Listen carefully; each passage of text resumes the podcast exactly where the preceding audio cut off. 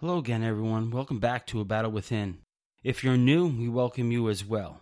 This is our podcast about our life experiences together dealing with post concussive syndrome. I'm Drew Neiman, and in a short while, I'll be joined by Terry Neiman, my wife, and the inspiration for the podcast. If it's your first time here and you're not exactly sure what post concussive syndrome is, I'd recommend checking out episode number one. If you would like to learn a little bit more about Terry's backstory, episodes two and three are a good place to start. Before I get started on some background information for the episode, I just wanted to say thanks. Thanks for listening in. We've had a wonderful experience up until this point building this podcast, and this would not be possible without you. So thank you very much. We are both shocked and flattered with the amount of people we are reaching at this point. Please help us to grow the audience for A Battle Within by sharing with everybody you know. Today's episode, we're going to take a bit of a different approach. I have a few topics that I've been mulling over or have found online. I'm going to bring them up and try to gain Terry's perspective on the topics and ask her about her outlook, feeling, and experiences as a survivor. Here we go. Enjoy.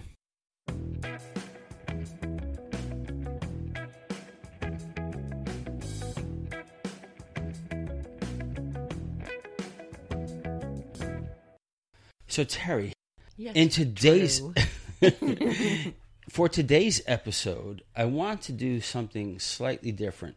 And what I'm looking to do is to pose a few questions or things to you that I've come across in the last couple of weeks that I found to be interesting, frankly. I want to see what your perspective is on well, that. I find them interesting. I, I hope you do. So, kind of the cool thing about it is because I also took the liberty to to come up with this premise, and we're going to call these episodes Terry's takes. Pretty cool. yeah, I it? saw that on your like Facebook. I kind of teased it a little bit. Even you didn't know about it. yeah, I didn't know about it, and I still don't know about it. All right. So it'll go like this. If you have any objection, we'll just pitch the episode. Fair enough. So here we go. Terry's take number one. Da-da-dum. What this is built around is I've been seeing and reading a lot of materials indicating that maybe the traditional treatment of taking a few weeks off for rest in a dark, quiet place may actually be wrong. Some are actually saying it's harmful. Uh, one article that I read was about a professional baseball player. His name is Clint Frazier, who plays for the Yankees. He ran into the wall, giving himself a vestibular concussion about a year and a half or so ago. He struggled recovering from it and really struggled last year and did not do well. But he changed doctors, and his new doctor actually prescribed to him, believe it or not, that going to concerts as part of his recovery would be a good thing. Wow. So he was convinced, uh, Clint Frazier, that is, that this new approach is actually what got him back onto the field, even though the setbacks that came were much more significant. And, you know, he struggled, like the recovery time of after mm-hmm. going out to the concerts and things like that. But he was actually instructed to fight through the symptoms. Mm-hmm. So other things included going to the mall, things like that.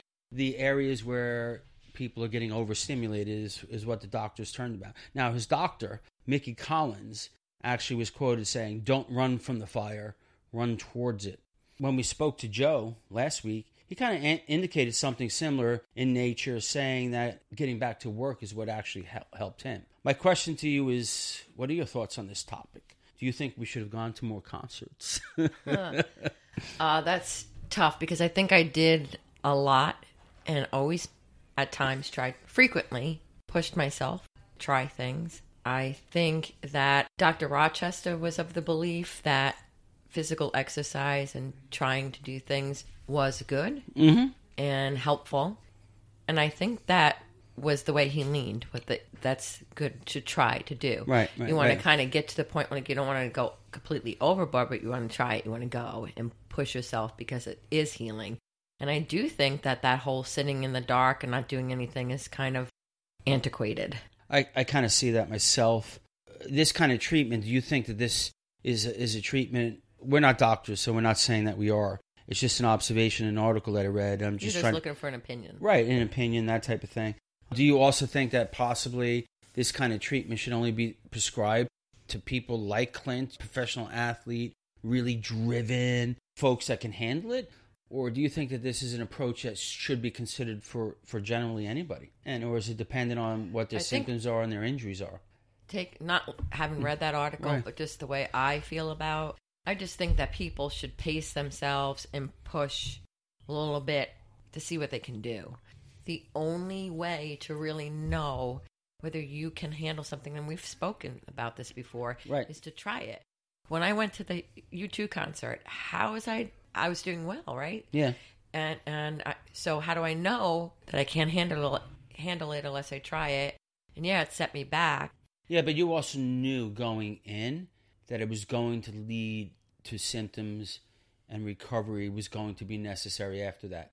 You just didn't realize how bad it was going to be at that particular Yeah, time. because it took a couple of weeks. Right, because that particular situation, it took you weeks. You also pushed yourself quite a bit throughout, where you kind of push yourself into the wall and then you recovered. You push yourself mm. into the wall, you recovered.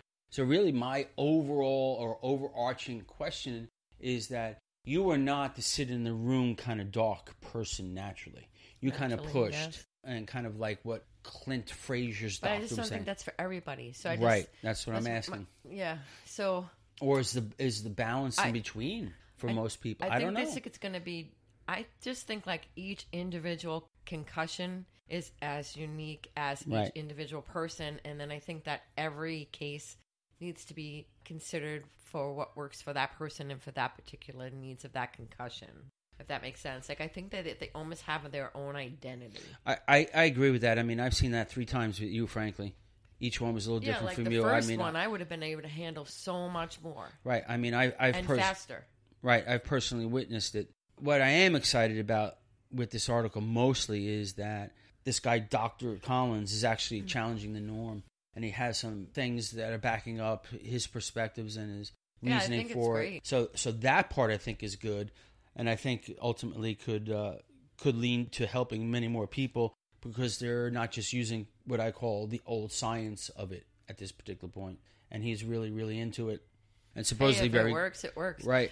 Why not try it? Anything. I'm Okay. game. You All know right. me, I'm always game. Yep. Okay. So let's move on to. If I could go to more concerts, would be nice. yeah, that's what I was thinking. I was like, ooh, maybe we should have brought Terry more concerts, but no, I'm only kidding. So on to Terry's take number two for the day. You ready for this one? I didn't feel like I did that well with number one. You you did. I'm trying just to get your Right. your initial perspectives. I'm not uh, a doctor. No, I know you're not a doctor. I'm just I trying to get. just get. have an opinion. That's okay. And That's really, what we're trying to do is just have a conversation around right. this, right?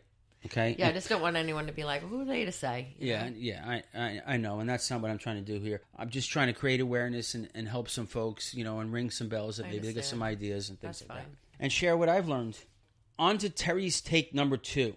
This one is about a blog that's out there, Terry. It's called The Second Chance to Live. One which I find to be pretty good about TBIs, frankly. It's run by a gentleman. His name is Craig J. Phillips, who is 51 years post injury. Wow. Yeah, it's pretty, it's pretty cool on that front. But one thing that he talked about uh, on his, on your most recent birthday, just a couple of days ago, he released an article about learning styles and head injuries, and he uses himself as basically a case study with this.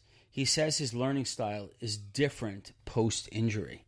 To lay some foundational information, people learn in different ways. Correct? Right? Yeah. Yeah, okay. So they learn three basic ways visual, which is watching, auditory, which is listening, and kinesthetic, which is doing. So some people learn best through a combination of all three of the styles, and others learn predominantly through one of or two of the styles, right? Is this mm. everything that you know it to be so far? Yep. Okay. So he makes the case that your learning style may actually change following your brain injury. And as a result, you may become frustrated and want to give up.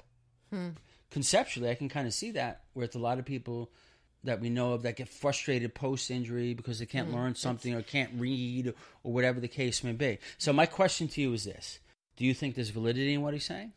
A hundred percent. Okay. So I was a big visual learner. I wanted to always see it, um, draw me a picture, all that kind of stuff. Read it, you know, that kind of stuff. It was a lot I was bringing in of my learning through my eyes. Okay. But because my eyes were problematic, Right. and I guess not really, whatever the heck they were doing between my eyes and my brain was not fun.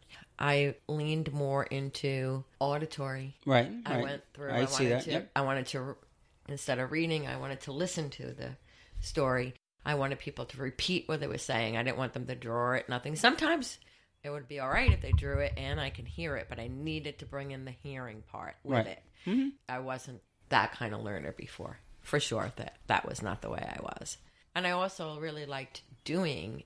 I still like doing. Like I like to learn by like, oh, let me put my hands on it and and do that. Like that didn't change that part too much. It was that whole visual piece and leaning more towards the auditory. Right. So you were you used to be heavier on the visual side as opposed to the auditory. I would say previously auditory was kind of probably number three for you, yes, and now it's probably One. Mm-hmm. number one. I mean, it's moved right to the front. yes. I would agree with that. That's what I've noticed as well. Now, when you made the transition or you grew transition from it being three to one, was it a period in your life where it made you uncomfortable? I was ticked because I love to read, and I thought, wow, I'm losing so much, you know. Right. And then too, because I had to adapt, so there was that transition. Right, that's what I'm asking I was about, Like, that, how adaptation, do I yeah. do this? Mhm. But you know, now I'm good. Yeah, I've adapted, and and I'm and I'm okay with it. Did you feel there were any accommodations needed? I mean, I know of one right off the top of my head, like you needed to get audible, for example, right? that Um, type of thing. au- yeah, definitely audible. And I also do uh, Hoopla, which is I don't know, it's free with the library. So a lot of times I'll go with Hoopla first because it's free, and then if that Hoopla doesn't have it, I'll go to Audible and use a credit, you know, that Okay. kind of stuff. So to recap, you're basically agreeing in your own experience is what Mr. Phillips is speaking to, that your learning style has changed post concussion. Yes, Okay, fair enough. I thought it was a pretty cool concept. It you know, is. I it was something I hadn't thought of before, but it made sense to me when I read it, and that's why I wanted to bring it up because I thought exactly the same way that you did studying you. That it did, you know, it was different for you now. I like your project. Apparently, you know my project i'm Sorry. trying my best to make sure that i do my best to understand what you're going through i can't feel it i can't know it all i could do is try to understand it and if i can understand it then i could be an aid to you I, i'm continuously learning because of that you're a good guy. or i try to be anyway on to the last one of the day terry's take number three you ready for this one Yes. here we go. A few episodes back, we spoke about your battle with depression, and frankly, you were very courageous in talking about it.